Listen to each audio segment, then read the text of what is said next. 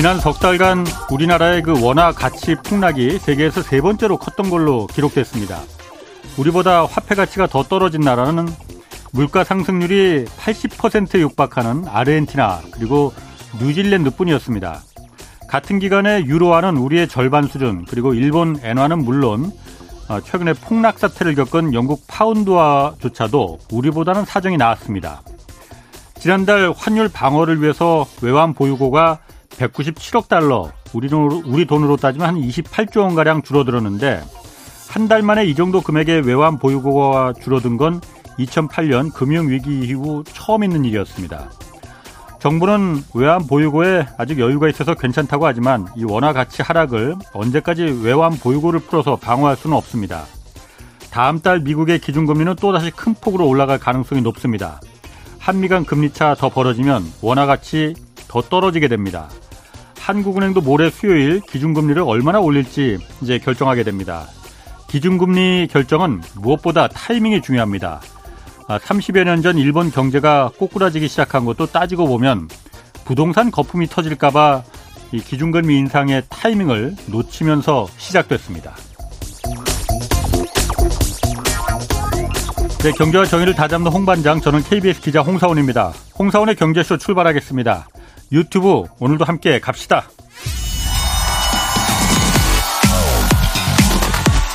대한민국 경제 오디션 메가 경제스타 K 여러분 경제가 어려워서 힘드시죠? 그래서 준비했습니다. 대한민국 경제 오디션 메가 경제스타 K 힘든 경제 상황을 이겨낸 감동 스토리 우리 가정의 특별한 경제 공부법 슬기로운 투자 아이디어 경제와 관련된 이야기라면 모두 모두 환영합니다. 총 상금 6천만 원을 준비했습니다. 여러분의 많은 참여 기다립니다. 이 프로그램은 당신의 투자의 길을 춤추게 하는 새로운 투자 플랫폼 탱고픽에서 함께합니다. 네, 내가 경제스타 K 대상 2천만 원, 최우수상 4명에게 500만 원, 또 매월 월장원 40명에게 50만 원씩 상금 주어집니다. 12월 9일까지 사연 받고 있고 사연은 홍사훈의 경제쇼 홈페이지에 올려주시면 됩니다. 자, 오늘 원포인트 경제 레슨 시간입니다. 이종우 이코노미스트 나오셨습니다. 안녕하세요. 예, 안녕하십니까. 지난달 우리나라 소비자 물가 상승률이 5.6% 기록했습니다. 그 전달인 8월이 5.7%였으니까 아주 조금 낮아지긴 했어요. 예. 어떻게 보십니까? 예, 말씀하셨던 것처럼 9월 달에 소비자 물가 5.6% 상승을 예. 했고요. 7월 달이 6.3%였고 8월이 5.7, 음. 9월이 5.6. 예. 조금씩은 내려가고 있는 거는 사실이다. 예. 라는 생각이 듭니다. 예. 그 물가를 구성하고 있는 여러 가지 그, 이, 이 구성 요소 중에서 예. 보면 상당히 좀 인상 깊었던 게그 네. 에너지 관련해서 예. 석유. 그게 6월 달에 물가 상 어느 정도 올랐냐면요. 6월 달 같은 경우에는 39.6% 상승을 했었거든요. 음. 그 전에 비해서. 예. 근데 이제 그 9월 달에는 16.6%로서 상승률이 한 절반 정도로서 떨어졌죠. 그래서 예. 제가 봤을 때는 이제 그 이 어느 정도 물가를 조금 낮추는 데 상당한 역할을 했다. 이렇게 예. 생각이 됩니다. 예. 근데 이제 문제는 뭐냐? 서비스 물가가 상당히 많이 상승을 했습니다. 음. 4.2% 상승을 했거든요. 예. 2001년도 10월 달에 4.3%로 그 이전에 가장 높았기 때문에 예. 한 20년 만에 거의 그 가장 높은 그런 수준 정도가 됐다라고 볼 수 있습니다. 그러니까 서비스 물가가 끌어올리고 에너지 가격이 음. 끌어내리고 이랬는데 결과적으로 보게 되면 거의 지난달하고 비슷한 형태였다. 서비스 물가가 뭘 말하는 거예요? 그러니까, 그러니까 그 개인 그러니까 개인적으로 네. 어떤 이제 그, 그, 이, 이 상품이나 이런 거 네. 이외에 다른 부분들이 있지 않습니까? 그러니까 뭐 인건비 이런 것들도 모두 다 음. 이제 서비스로서 음. 들어가는 거고, 예. 그 다음에 또 외식비 이런 것들도 다 서비스로서 들어가는 거고, 예. 그 다음에 뭐 여행 관련한 것들한지 어. 이런 예. 것들이 이제 그 모두 다, 그러니까 이른바 상품 관련한 부분, 재화와 관련한 부분들을 제외한 음. 나머지 부분들이 전부 다 이제 서비스 그렇군요. 이렇게 이제 볼 수가 예. 있습니다. 이 서비스 물가가 지난 한 20년 동안에 걸쳐서 거의 0% 정도 상승을 했습니다. 근데 그게 작년도 7월 달에 어, 한2% 정도로서 올라왔고요. 예. 올해 7월 달에 4%로서 올라왔고 예. 지금은 이제 4% 이렇게 계속 기록을 음. 하고 있는 중인데 서비스 물가 상승에서 가장 크게 역할한 게 뭐냐면 외식비입니다. 9% 정도 상승을 해가지고 예. 굉장히 크게 상승을 했고요. 예. 그 다음에 두드러지게 하나 보이는 건 여행과 예. 관련한 거. 이런 부분들이 또 상당히 많이 상승을 했습니다. 예. 그래서 그 항공료 이런 것들도 네. 많이 상승을 했고요. 예. 그렇습니다. 근데 이게 그, 이, 이 서비스 물가 이 부분이 문제는 뭐냐면 음. 이게 한 번 올라가게 되면 잘 내려오지를 않습니다. 그러니까 그 근원 물가라고 얘기를 하잖아요. 예, 예. 그, 오- 음. 그, 이 OECD 기준으로 가 보면 왜 에너지와 그 다음에 뭐 농수산물을 제외하고 예. 나머지 근원 물가 뭐 이런 얘기를 하는데 그 문원, 근원 물가 내에 들어가는 것이 이 서비스 물가고요. 예. 그, 그동안에 그 보면 이 서비스 물가는 한번 올라가게 되면 예. 그 다음에 이게 쉽게 내려오거나 그러지 않죠. 그거는 이렇게 생각해 보시면 음. 굉장히 간단하게 이해할 수 있는데 그 뭐 김치찌개 먹는데 그게 6천 원에서부터 7천 원으로 올라간 다음에 물가가 좀 뜸해지니까 다시 6,500원으로 내려오는 경우는 거의 없잖아요. 그렇죠. 예, 그런 것처럼 서비스 물가가 네. 이게 상승하는 부분들이 지금은 또 상당히 좀 부담이 되고 이런 네. 그 상황입니다. 아니, 요즘 그, 그 밥 먹으러 가면 진짜 밥값이 엄청나게 올랐잖아요. 예. 밥값이 올라간 거는 그 왜 올라가는 거 쌀값은 내려 그렇게 오르지 않잖아요. 네. 밥값은 왜 이렇게 많이 올라가는 거예요? 일단 왜 쌀을? 제한 다른 그 재료비 예. 이런 것들이 이제 상당히 많이 오르는 거죠. 예. 채소 가격도 올라가고 예. 그다음에 뭐 또 고기 가격도 올라가고 예. 이러니까 이제 그거고 두 번째는 그거를 뭔가 끓이고 뭐 이렇게 해야 되지 않습니까? 음, 에너지. 그러니까 이제 에너지 관련한 부분들도 예. 올라가고 예. 그다음에 또그 거기에서 서빙하고 이러는 사람들 임금도 조금 올라가고 예. 이러는 부분들이 다 거기에다 영향을 미친다라고 예. 봐야 되는데 예. 이제 그 문제는 뭐냐면 그런 이제 원자재 가격이 조금씩 조금씩 올라가는 것보다도 그 실제적으로 이제 그 음식료 음식 가격이 더 많이 올라가고 이렇게 되는 거죠. 예. 그러니까 아. 이제 순간적으로 봤을 때는 뭐 채소라든가 이런 농수산물 가격이 많이 올라갈 수 있는데 예. 그거는 계절성도 굉장히 강할 뿐만 아니라 이게 그 굉장히 아무튼 뭐 시간의 시일에 따라서 변동이 굉장히 심하잖아요. 예. 근데 이게 그 그렇게 해서 만들어진 음식료 가격은 한 번 올라가게 되면 잘 내려오질 않거든요. 그렇죠. 예. 그러니까 그게 문제인 거죠. 어. 근데 지금 그 정부에서 추경호 경제부 총리도 계속 그 말 하잖아요. 10월에는 이제 정점 찍고 예. 물가 상승률 내려갈 거다. 근데 실제로 지금 조금씩 그 물가 상승률이 낮아지고는 있어요. 그러면은 내려가는 겁니까? 그럼 이- 이 지금 서비스 물가 마- 말씀하신 대로 한번 예. 올라가면 다시 내려가기 예, 예. 힘든 것들이 그렇죠. 이미 많이 이렇게 올라가는데 예. 앞에서 말씀드렸던 것처럼 7월에 6.3, 오- 그다음에 8월에 5.7, 어. 그다음에 9월에 5.6 예. 이렇게 해서 조금씩 내려오는 건 사실인데요. 예. 또이 숫자를 보면 예. 위에서 이렇게 쭉 머물고 있는 상태이지 않습니까? 더 이상 크게 내려가지 그렇죠. 않고 크게 내려가지 않고 어. 위에서 그냥 이렇게 예. 쭉 머물고 있는 상태니까 우리가 원래 생각했던 건 뭐냐면 정점을 찍고 그다음에 빠른 속도로서 내려올 거다. 예. 그래서 연말 정도 되면 한 2%에서 3% 정도도 볼 수 있는 거 아니야? 뭐 이런 것들이 과거에는 어 일반적으로 어떤 수치가 고점을 치고 내려오고 이랬을 때에 갖고 있는 모양인데 예. 그게 아니라 지금까지 세 달 동안에 나오는 그 그림을 보면 예. 위에서 그냥 이렇게 머물러 버리는 음. 고 높은 수준에서 머물러 버리는 이런 형태가 되는 거죠. 그러니까 이게 뭐 특별하게 그 고점을 친다라고 해서 뚜렷하게 내려오거나 음. 예. 이러는 상황 아니다라고 네. 봐야 될 것 같고요. 또 하나 이제 그 그러면서 문제가 되는 부분들은 앞에서 말씀드렸던 것처럼 서비스 물가 이런 것들이 올라가면서 예. 이게 참 내려오기가 어려운 구조 이런 거를 만드는 것도 있고 예. 또 하나는 보면 원달러 환율이 1,400원을 넘어가고 이렇게 예. 가지 않습니까? 그러니까 수입 물가가 굉장히 많이 상승을 하는 거거든요. 예. 그리고 요 수입 물가 상승하는 거는 1,400원을 넘고 그랬던 것이 9월 달 이 정도서부터였으니까 앞으로 시간이 지나면 이게 또 반영이 되는 그런 형태가 되기 때문에 예. 이게 과연 지금 이제 기대하는 음. 것처럼 이렇게 멋있게 내려오는 형태가 될 거냐. 예. 그 부분은 상당히 좀 의문이다라고 봐야 될 것 같고 예. 당분간은 보면 제 생각으로 상당히 높은 수준에서 계속 머물러 있지 않을까 예. 그렇게 생각이 됩니다. 그 또 몇 가지 변수가 이달부터 가스하고 전기요금 오르지 않습니까? 예, 그렇죠. 이것도 물가 상승 그 항목에 포함되는 거죠. 예, 공공요금도. 그렇죠. 예, 예. 이거 올라가면은 이것도 큰 영향 주지 않나요? 예, 그 공공요금이 예. 물가에 포함되어 있지 않다라고 하면 완전히 그렇게 적자를 보면서 그 전기료나 이런 것들을 안 올리거나 그럴, 그럴, 그럴 이유가 리가 없지. 없죠. 예, 예. 그거를 이제 어 그게 상당히 영향을 주기 때문에 예. 당연히 못 올리는 거거든요.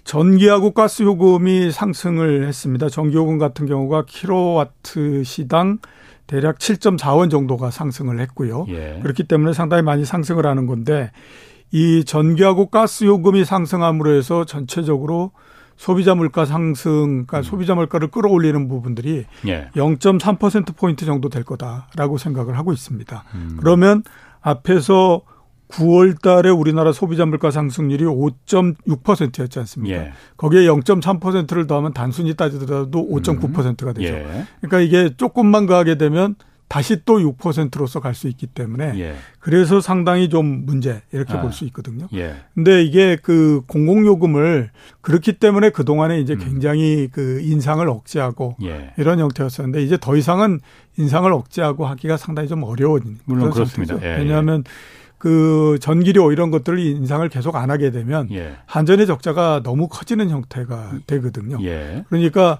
한전의 적자가 커지게 되면 어떻게 됐던지 아무튼 뭐 국가의 그 음. 기간 산업이고 그다음에 기간 기업인데 그게 이제 좀 그 어려워질 수 있기 때문에 예. 지금에서는 안 올릴 수는 없고 뭐 음. 이런 형태로서 계속 가는 거죠.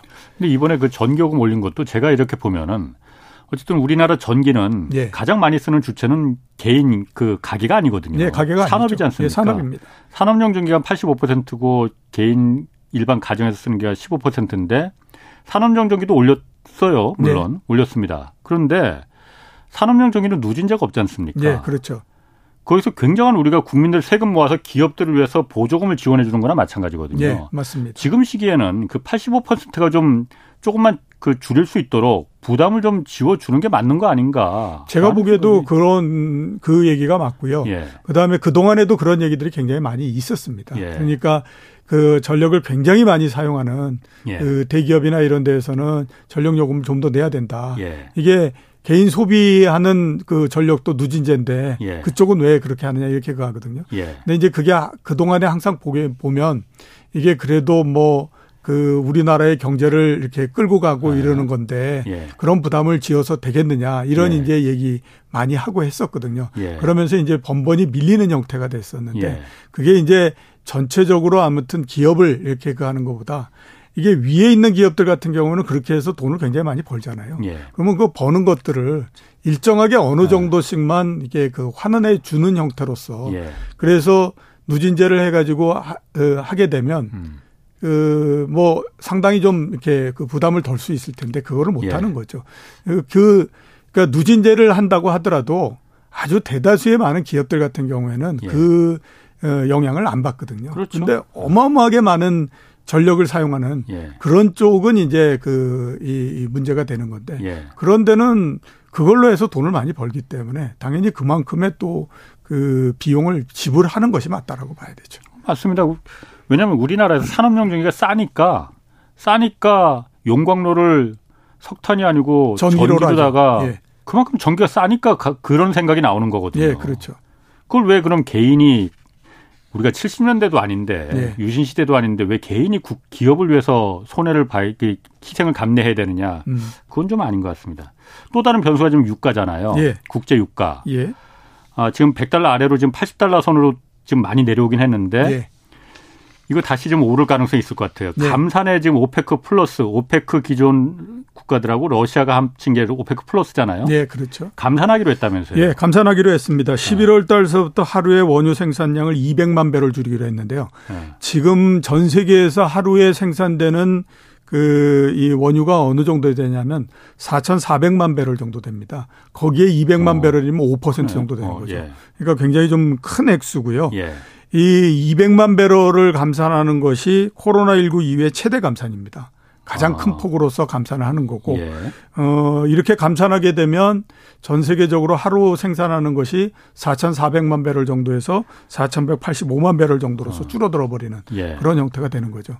여기에 이제 가장 분노한 게 뭐냐면 이제 미국의 어. 바이든 대통령이 이제 여기에 대해서 굉장히 분노를 해가지고 뒤통수 맞았다고 생각할 예, 그렇죠. 뒤통수 맞았다고 해서 아. 어, 이런 얘기 많이 했습니다. 사우디까지 찾아갔는데 예. 오펙 플러스가 대단히 근시안적인 결정을 내렸다. 예. 이런 얘기했고 예. 그 다음에 이 결정은 세계적으로 저소득과 중간소득 국가들에게 굉장히 부정적인 영향을 미칠 거다. 예. 예 이런 얘기를 굉장히 많이 했습니다. 그리고 예. 이제 조치를 내놨는데 예. 그 11월 달서부터 전략 비축유 갖고 있는 거 있지 않습니까? 예. 그거를 천만 배럴 정도씩 추가적으로 풀겠다라는 얘기를 했습니다.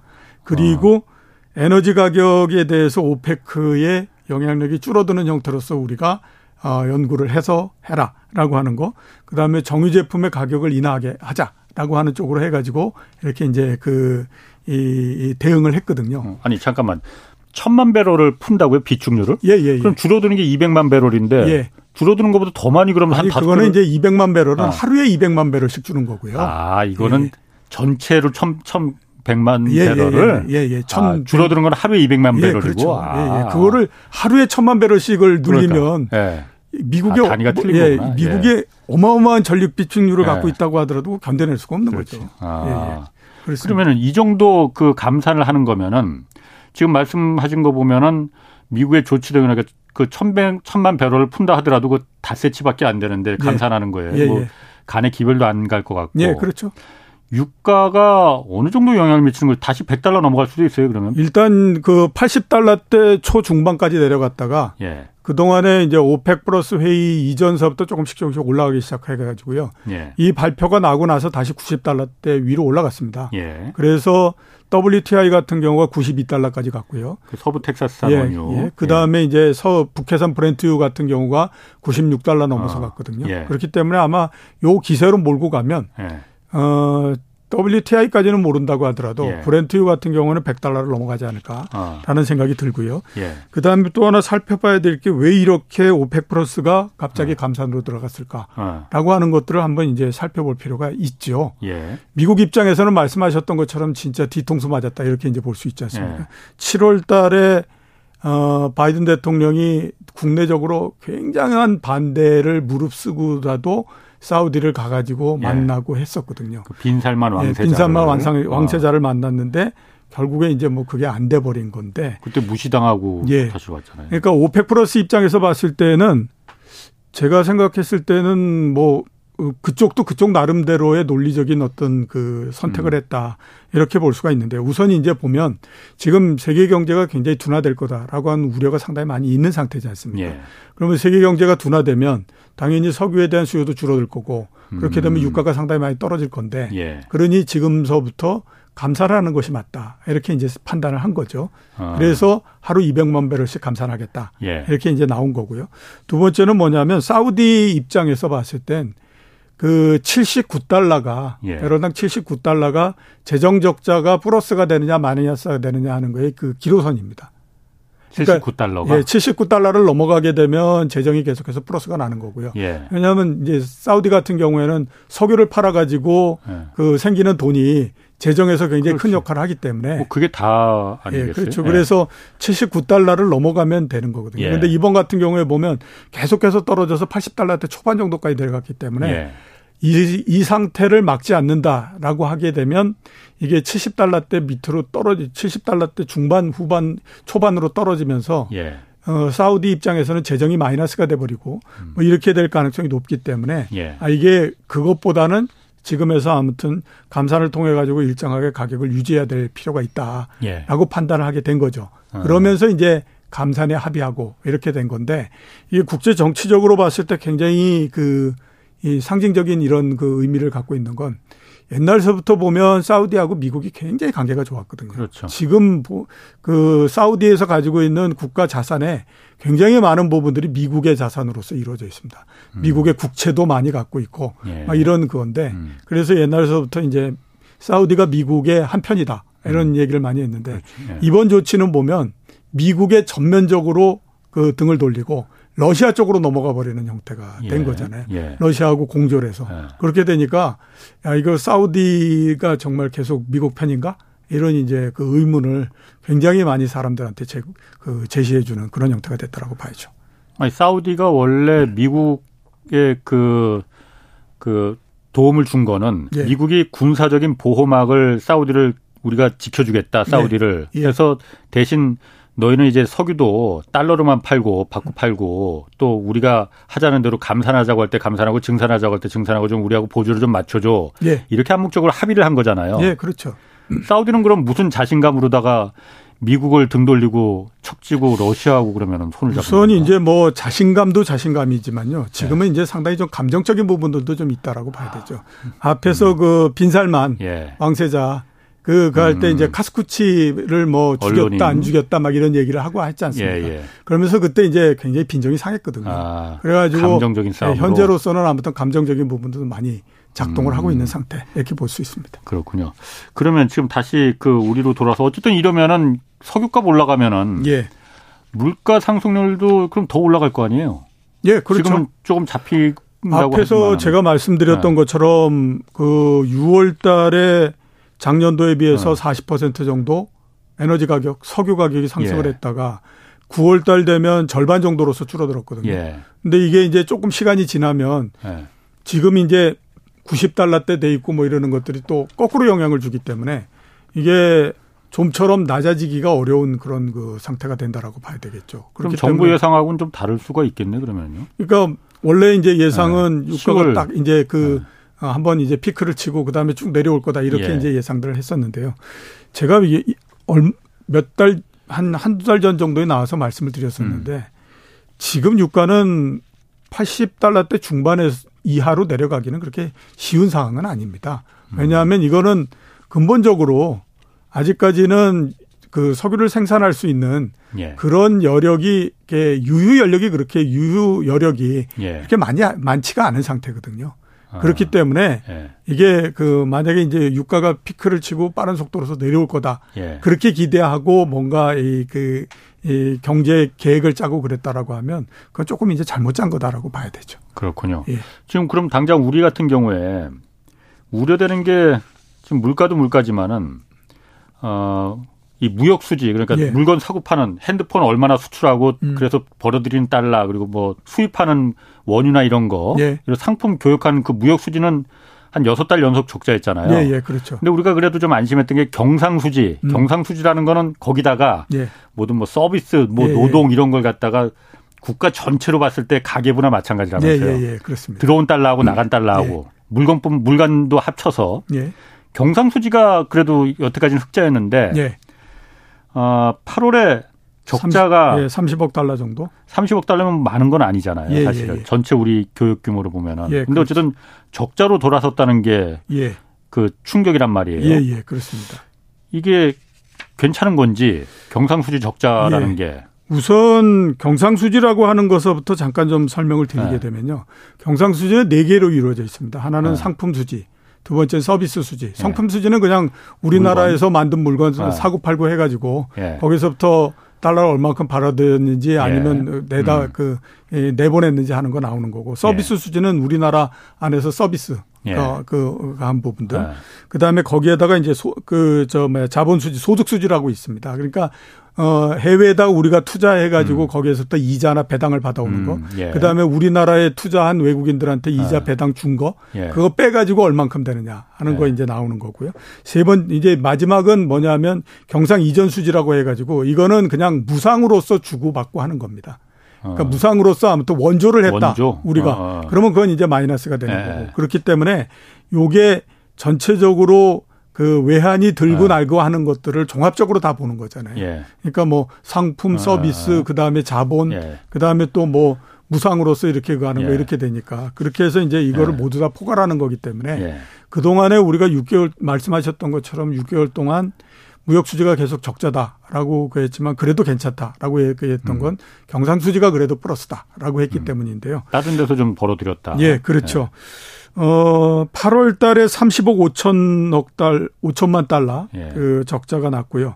이게 6월 달에는 흑자가 56억 달러였습니다. 예. 그러다가 7월 달에 갑자기 7억 9천만 달러로서 줄어들었고 예. 그 다음에 이제 적자가 난 거거든요. 예. 작년도 8월 달에 얼마였냐면 74억 4천만 달러의 흑자가 났었습니다. 예. 그러니까 1년 사이에 108억 달러의 적자가 음.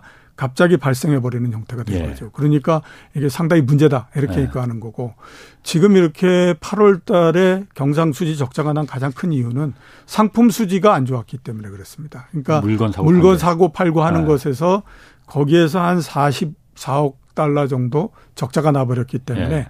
그게 이제 가장 결정적이었다라고 예. 보는 거거든요. 그래서 되게 한국은행에서는 어 9월 달 수지 숫자가 나오면 다시 플러스가 될 거다라고 어. 얘기를 하고 있습니다. 그거는 이제 그 이이 무역 수지가 예. 이 경상 수지보다는 한 달 빨리 발표가 되거든요. 근데 음.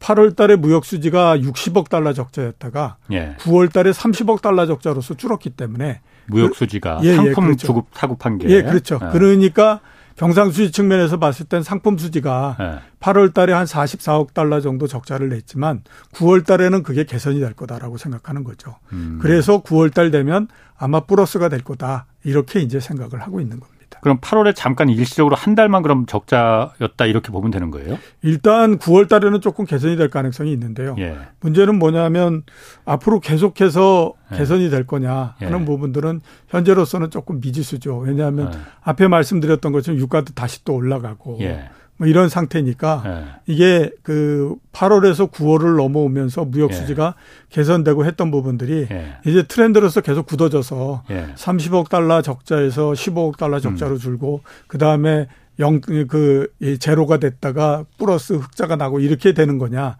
아니면 에너지 가격이 떨어진 거에 따라서 일시적으로 조금 줄었다가 네. 에너지 가격이 또 나빠지니까 또 늘어나는 거냐 네. 이거에 따라서 달라지거든요. 음. 그렇기 때문에 9월 달은 개선이 될 것 같은데 예. 그 이유는 조금 아마 더 봐야, 봐야 되지 된다? 않을까 이런 생각이 듭니다. 어. 아니 그런데 저 지금 듣다 보니까는 뭐 무역 수지다, 상품 수지다, 무슨 자본 수지다, 뭐 아까 뭐 공짜로 주는 거 그것도 있고 예, 경상 수지다.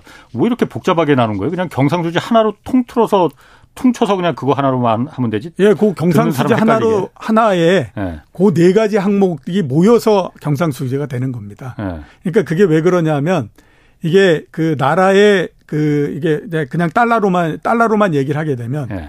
나라의 달러가 들어오느냐 안 들어오느냐 하는 것들을 예. 요인별로 잘라 놓은 거죠. 요인별로 어. 잘랐을 때 우리가 예. 상품을 사고 팔고 하는 거에 의해서도 들어오고 예. 그다음에 우리가 뭐 그 뭐 어디 나 어느 음. 나라에다가 무슨 뭐 음. 사람을 파견해서 거기서부터 들어오는 것도 또 음. 이게 되는 거고 그 다음에 뭐 투자했던 거에 의해서 생기는 네. 이자나 이런 것들도 음. 한 거니까 이거는 경상수지가 가장 큰 거고 예, 그렇죠. 그 그걸 한꺼번에 다 모아서 경상수지가 되는 거예요. 제일 중요한 건 그래도 무역수지도 상, 그렇죠. 그게 가장 규모가 크니까요. 아. 그런데 지금 경상수지가 만약 어, 한 달만 8월 달에 한 달만 그렇게 재수 없게 그냥 우리가 적자라서 그냥 일시적인 거면 뭐 모르겠는데 예. 이게 석유값도 오르고 지금 뭐 환율도 지금 그 아직 모르겠고 예. 만약 에그 경상수지도 적자가 돼 버리면은 예. 앞으로도 예. 만약에 음.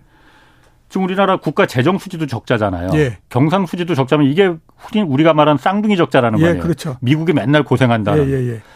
어, 우리나라도 그럼 쌍둥이 적자 국가가 되는 거라고 보는 거잖아요. 그 그렇죠. 재정도 마이너스. 어, 잠깐만요. 그럼 쌍둥이 적자면은 이게 아주 물론 적자니까 나쁜 거겠지. 그런데 예. 아주 나쁜 겁니까? 왜 나쁜 건가 이게? 아 그게 이제 정도에 따라서 다릅니다. 예. 그러니까 뭐 적자의 폭이 그렇게 크지 않으면 예. 그거는 크게 문제가 되거나 그러지는 않, 예. 않고요.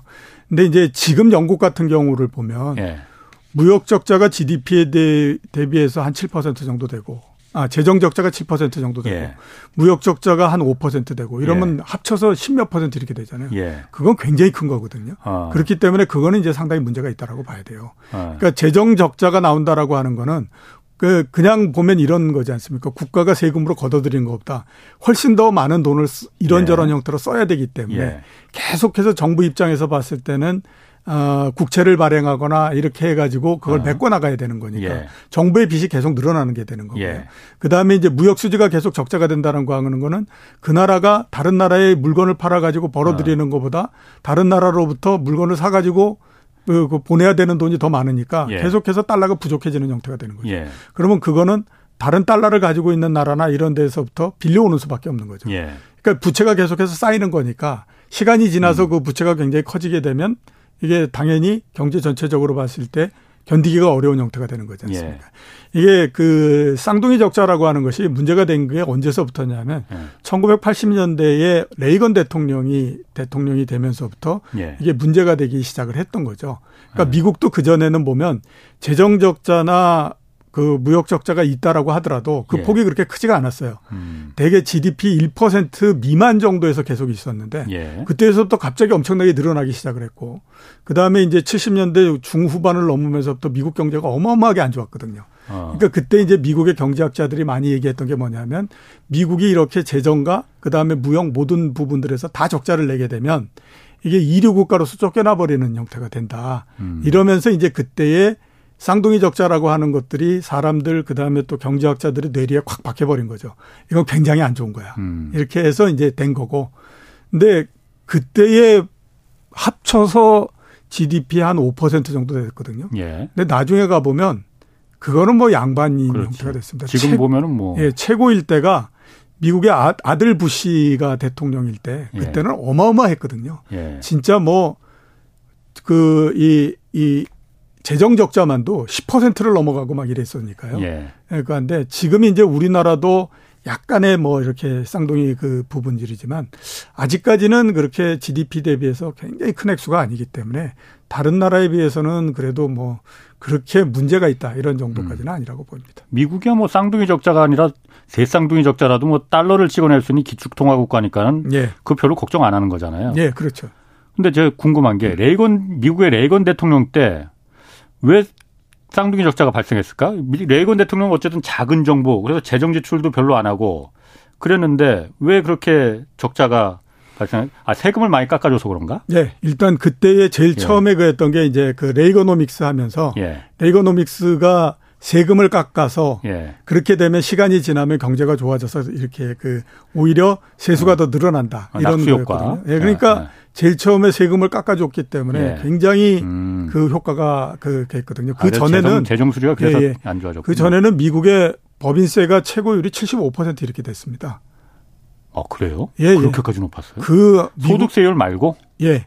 그 미국이 높을 때는요. 예. 어마어마하게 높았어요. 법인세가 예, 예. 그래요? 그럴 그 정도였는데 그거를 누가 20, 기업을 해? 20몇 퍼센트 정도까지 깎았으니까 예. 그렇게 되니까 뭐 그 효과가 어마어마했다라고 봐야 되죠. 어, 그렇게 됐던 게 있고요. 예, 그다음에 또 레이건 대통령 때에 미국 경제는 굉장히 안 좋은데 예, 그 strong America 이거를 예. 또 내세우면서 예, 강한 달러를 계속해서 또 그 갖고 가는 형태로 했어요. 예. 그러다 보니까 뭐 이렇게 저렇게 음. 해가지고 상당히 안 좋은 형태였죠. 그렇군요.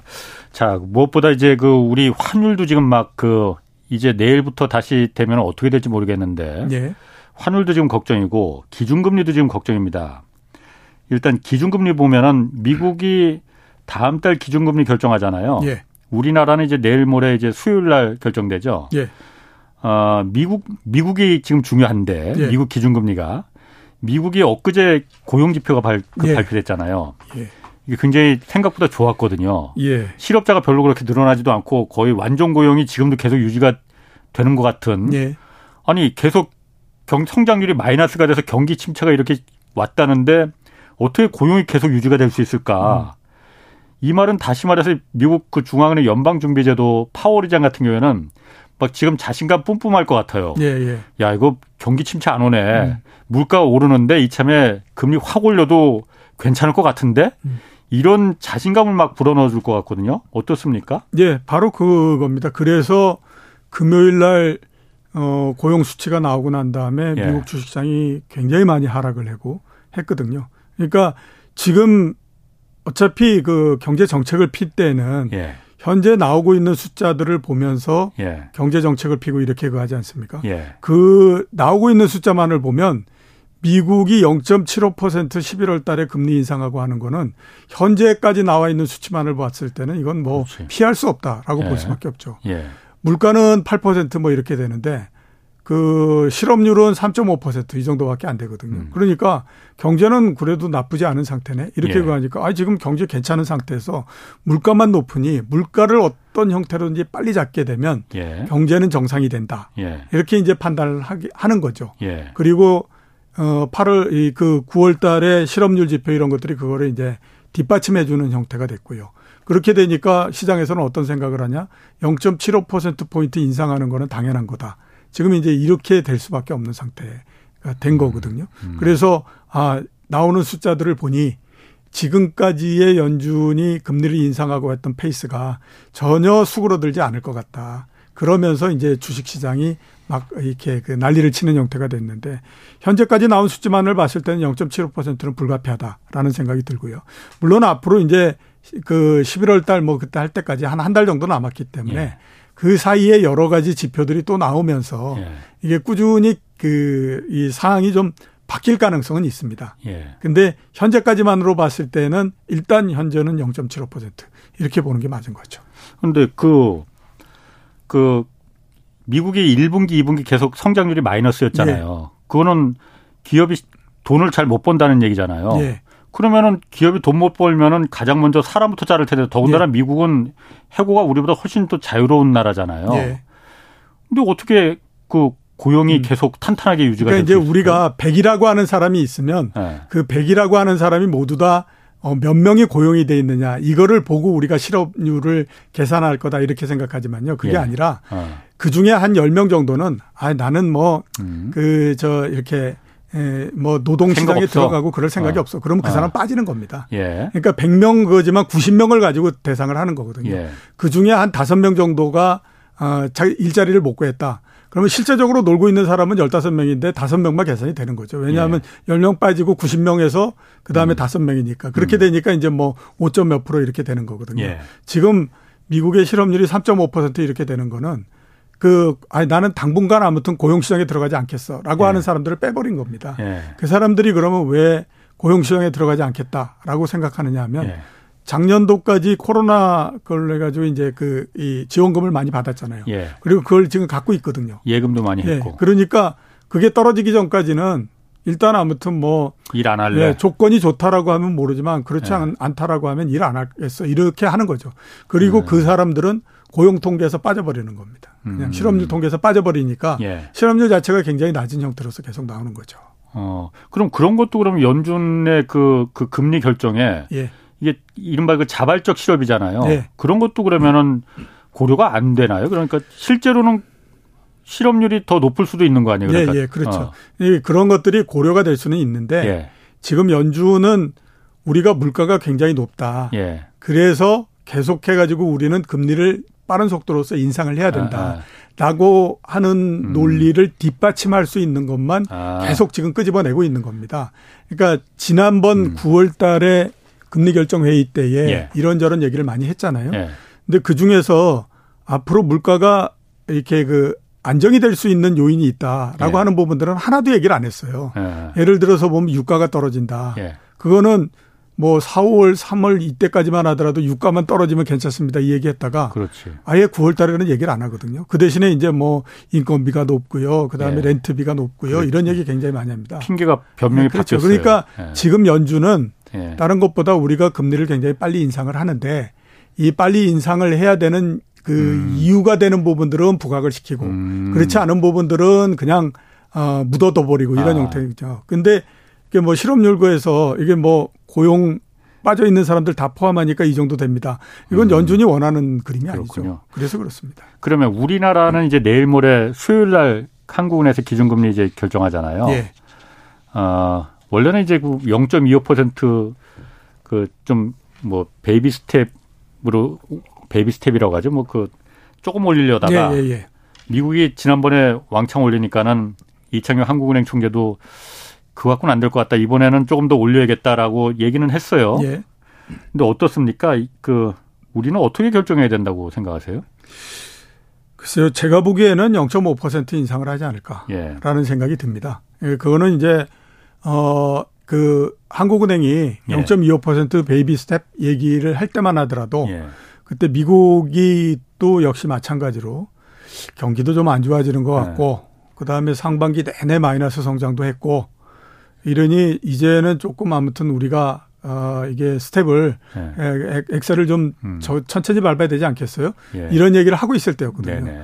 근데 9월 달에 여러 가지 수치들이 나오면서 네. 완전히 기조가 바뀌어 버리는 형태가 됐습니다. 음, 음. 특히 이제 9월 FOMC 회의가 열리면서 더 그랬거든요. 그러니까 그 회의가 끝나고 난 다음에 한국은행도 다시 생각해 보겠다 이렇게 예. 얘기했고 그 다시 생각해 보겠다라고 했던 것에서 지금 상황의 변화가 없습니다. 예. 여러 가지 지표들을 봤을 때 상황의 변화가 예. 없는 상태이기 때문에 예.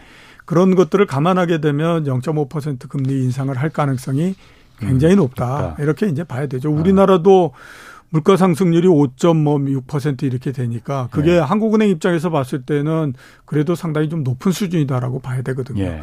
최고가 미국 같은 경우는 9.8% 이랬지만 우리는 6.3%인데 예. 거기에서 5.6%는 낮은 게 아니니까요. 예, 예. 그런 음. 것들을 감안하게 음. 되면 아마 음. 0.5%를 할 가능성도 높고 그다음에 미국이 0.75를 하기 때문에요. 예. 여기에서 한국은행도 0.5% 금리를 인상을 해서 정책적으로 룸을 만들어 놓는 것이 훨씬 더 좋다라고 생각을 하기 할 가능성이 높거든요. 그렇기 때문에 뭐 미국이 금리 인상하는데 편승해서 0.5% 이런 정도 할 수 있고 가능성이 굉장히 높다. 이렇게 봐야 되겠죠. 지금 현재는 미국하고 한국하고 금리 차이가 미국이 0.75% 포인트가 더 높은 거잖아요. 예. 근데 한국이 0.5% 이번에 올리고 예. 미국이 다음 달에 만약 0.75%를 올리면은 예. 한국하고 미국 금리 차이는 그럼 1.0% 예, 예, 포인트 차이가 되는 거잖아요. 예. 이 정도는 괜찮은 건지. 예. 왜냐하면은 어, 금융당국이나 정부에서는 과거에도 한 세 차례 정도 미국이 더 높았었던 적이 있었는데 예. 그 괜찮았다. 자본 유출 없고 뭐 환율도 그렇게 크게 변동하지 않았고 그랬다는 건데 그때하고 지금 좀 다르잖아요. 예. 아까 말했듯이 경상 수지가 지금 우리 그때는 수출이 엄청 잘 됐던 때였고 지금은 무역 상품 수지는 물론이고 경상 수지도 지금 적자 뭐 계속될지 안 될지 모르겠지만 적자를 기록하는 때잖아요. 예. 1.0%포인트 차 정도로 한국과 미국하고 금리 차 나는 거, 예. 이 정도는 괜찮은 겁니까? 일단 뭐 그, 저, 금리 차가 나는 게 무역 수지나 이런 쪽에 영향을 주는 거는 아니고요. 예. 가장 영향을 주는 건 이제 자본의 유출입 부분들에서 음. 가장 크게 영향을 주는 거거든요. 예. 근데 지난, 지, 지난 시간에 제가 말씀을 드렸던 예. 것 같은데 시장 금리하고 기준 금리는 또 좀 다른 거거든요. 아, 예. 그러니까 시장 금리가 더 음. 높게 되면 우리나라가 미국보다 더 높게 되면 예. 기준 금리가 우리나라가 미국보다 낮다고 하더라도 크게 문제가 되는 건 아닙니다. 예. 왜냐하면 어차피 채권을 사고 팔고 하는 거는 시장 음. 금리를 갖고 파는 사고 파는 거지 예. 기준 금리를 갖고 사고 파는 건 아니거든요. 예. 근데 지금은 어 우리나라의 그 이 기준 금리가 미국보다도 영 아니 그 저 시장 금리가 0.3% 정도 높거든요. 음. 그렇기 때문에 아직까지는 그렇게 크게 막 이렇게 가지는 않을 것 같고요. 예.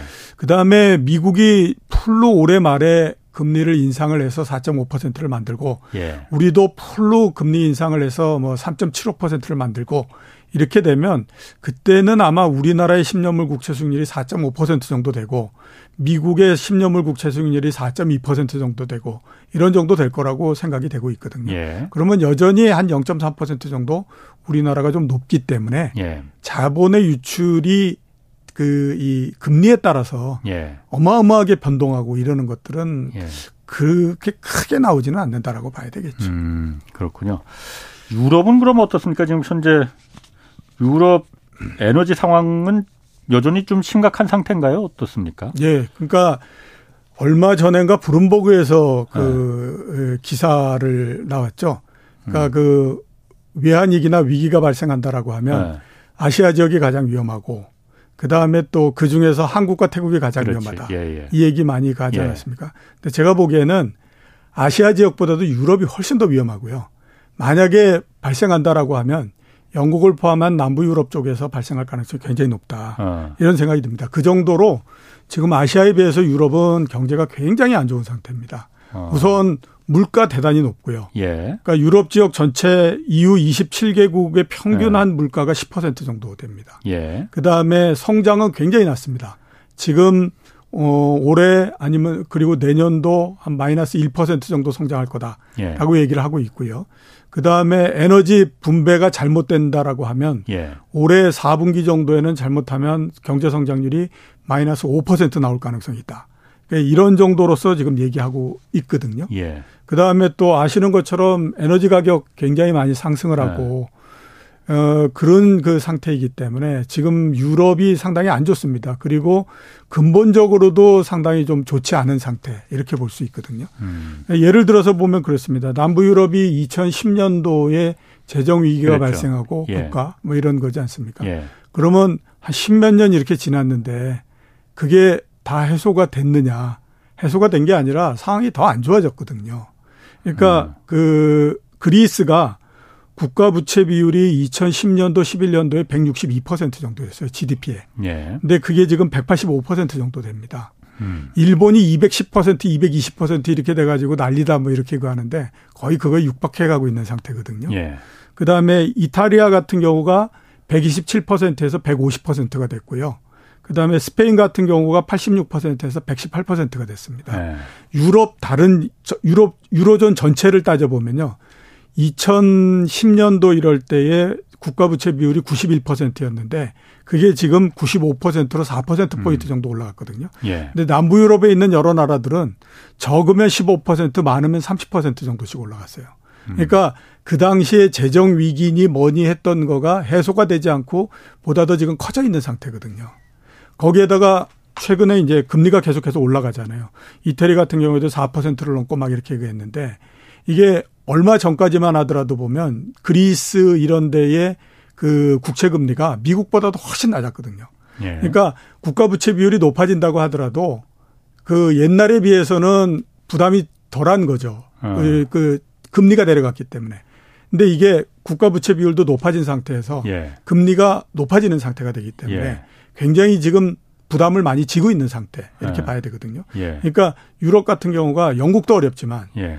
남부 유럽도 어렵고 음. 그래서 유럽 전체적으로 봤을 때 지금 상당히 상황이 안 좋은 상태 이렇게 이제 볼 수가 있는 거죠. 영국이야 뭐그 뭐 감세 정책하고서 많이 다뤘긴 했지만은 좀 예. 별개로 좀 치고 예. 유럽 EU 국가 같은 경우에는 남부 유럽이 10년 전에 그 재정 위기를 겪고 난 다음에 뭐 그 얘기는 들었어요. 우리가 그냥 마음대로 이렇게 국채 발행해서 빚져도 다른 독일이나 프랑스 같은 나라 잘 사는 나라들이 우리 망하게 안도 음. EU를 유지하기 위해서는 그러니까 걱정하지 않아도 돼 이런 네. 좀 도덕적 해이 같은 것도 있었던 것 같아요. 네. 그러면은 어 유럽 금리가 그러니까 지금 통일돼 있잖아요. 예, 그렇죠. EU 전체가 예, 예. 나라마다 좀 남유럽은 좀 금리를 따로 따로 이렇게 정할 수는 없는 거예요? 어, 그러니까 국가가 어. 발행하는 채권 이거는 예. 나라마다 금리가 조금씩 다릅니다. 예. 근데 문제는 뭐냐면 그 기준금리 미국으로 예. 따지면 기준금리는 어, 예. 유럽은행에서 일괄적으로 정하거든요. 그 따로 정하면 안 되는 건가요, 이게? 그렇게 되면 예. 지금 이제 유로존에서 통화를 단일화하고 하는 의미가 별로 없어지는 거가 되죠. 아, 그럼 독일이나 이런 나라들 자본들이 잘못하면 다 그쪽으로 그 만약에 남유럽의 금리가 만약 낮다면은 예. 그쪽의 돈들이 다 독일이나 다른 금리가 높은 다른 유럽 국가들로 확다 예. 쏠려갈 그러니까 수가 있겠군요. 남부 유럽 이런 쪽이 왜 그렇게 그 네. 부채가 늘어나고 이렇게 했느냐 예. 따져보면 모두가 다 똑같은 유로화를 쓰고 있는 그 예. 어, 거지 않습니까? 예. 거기에다가 기준돼서 내려오는 기준금리도 똑같은 음. 형태가 되니까 국가에 따라서 원래 그 이 금리와 환율이라고 예. 하는 것이 어, 국가의 경제를 조절할 수 있는 가장 좋은 수단인데 그렇죠. 예. 그 수단 두 개가 다 없어져 버린 형태가 그렇죠. 됐잖아요. 예. 예. 그러니까 똑같이 우리가 우리가 쓰고 있는 돈과 똑같은 거를 받을 수 있으면 예. 독일이나 이런 데 있는 사람들 입장에서 봤을 땐 예. 아니 괜히 독일에 무슨 국채를 사거나 독일의 은행에다가 예금을 해서 예. 1년에 뭐 0.1% 금리를 받니 예. 저런 남부 유럽에다가 가면 4% 5%를 그렇지. 받을 수 있는 건데 예. 그 사이에 무슨 뭐 환을 해지해야 되는 이 그 필요도 없고 이렇게 예. 되니까 그쪽으로 이제 가서 그렇게 해서 자본이 아. 되는 거죠. 근데 그거를 바꾸는 순간 그거에 이제 엄청난 혼란이 그 발생할 수밖에 없는 거고 예. 그렇게 되면 약한 쪽에 있는 뭐 남부 네. 유럽이나 이런 데는 예, 경제가 무너져 버리는 형태가 되니까 예. 그거를 이제 수정할 수가 없는 거죠. 그걸 수정하는 어. 순간에 아무튼 유로 체제, 유로화 체제는 이렇게 무너져 버리는 형태가 되니까 음. 그게 안 되는 겁니다. 유로화 체제가 그래서 이번에 어, 이 불만인 나라들도 많고 예. 그러다 보니까 유로화 체제가 붕괴될 가능성 이런 얘기도 솔솔 나오고 있거든요. 예, 가능성이 예. 있습니까? 그 2010년도에 그 재정 위기가 나고 했을 때에 네. 그 여러 가지 얘기들이 있었죠. 예. 그리고 이거를 유지하기 어려울 거다라는 얘기도 어, 있었고 어, 예, 예. 그렇기 때문에 서로 피도 다르고 쓰는 예, 말도 예. 다른데 언어도 다른데. 어, 그래서 그때 나왔던 얘기가 뭐냐면 메이저리그와 마이너리그로서 나누자 아, 이런 얘기도 하고 했었거든요. 예, 그랬는데 결국에 보게 되면 이제 유로 체제를 유지하는 쪽으로 선택을 한 거잖아요. 예. 그래서 그 이 유럽은행이 지원을 해주고 음, 그래서 이제 그랬죠. 벗어나게 해줬던 거니까 예. 당분간은 유로 체제를 유지하려고 하겠죠. 예. 근데 어떤 체제가 무너진다라고 하는 거는 이게 필요하냐 안 필요하냐에 따라서 그 결정을 하는 게 아니라 예. 이그 이거를 유지할 수 있는 유지할 수 없게 만드는 압력이 견딜 수 없게 되면 그때는 자연적으로 무너져 버리는 형태가 되는 음. 거거든요. 음. 근데 일단은 아무튼 지금은 최대한으로 막는다라는 쪽으로서 가고 있는 건데 예. 그게 시간이 지나서 더 이상은 못 막는다라고 예. 하면 그때는 유로 체제가 예, 그 체제 전체적으로 바뀌는 그런 과정으로서 들어간다라고 봐야 되죠. 영국이나 뭐 남유럽 국가 중에서 거기가 문제가 생기면 외환위기나 금융위기 생기면 우리나라도 큰 영향을 미칩니까? 짧게. 그렇죠. 유럽 어. 유럽의 어. 경제 자체가 어. 굉장히 규모가 큰데 어. 그게 흔들리면 우리나라는 당연히 영향을 받죠. 네, 지금까지 이종호 이코노미스트였습니다. 고맙습니다. 예. 내일은 글로벌 자본주의 변동으로 보는 한국 불평등 30년 자세히 살펴보겠습니다. 지금까지 경제와 정의를 다잡는 홍반장 홍사원의 경제쇼였습니다.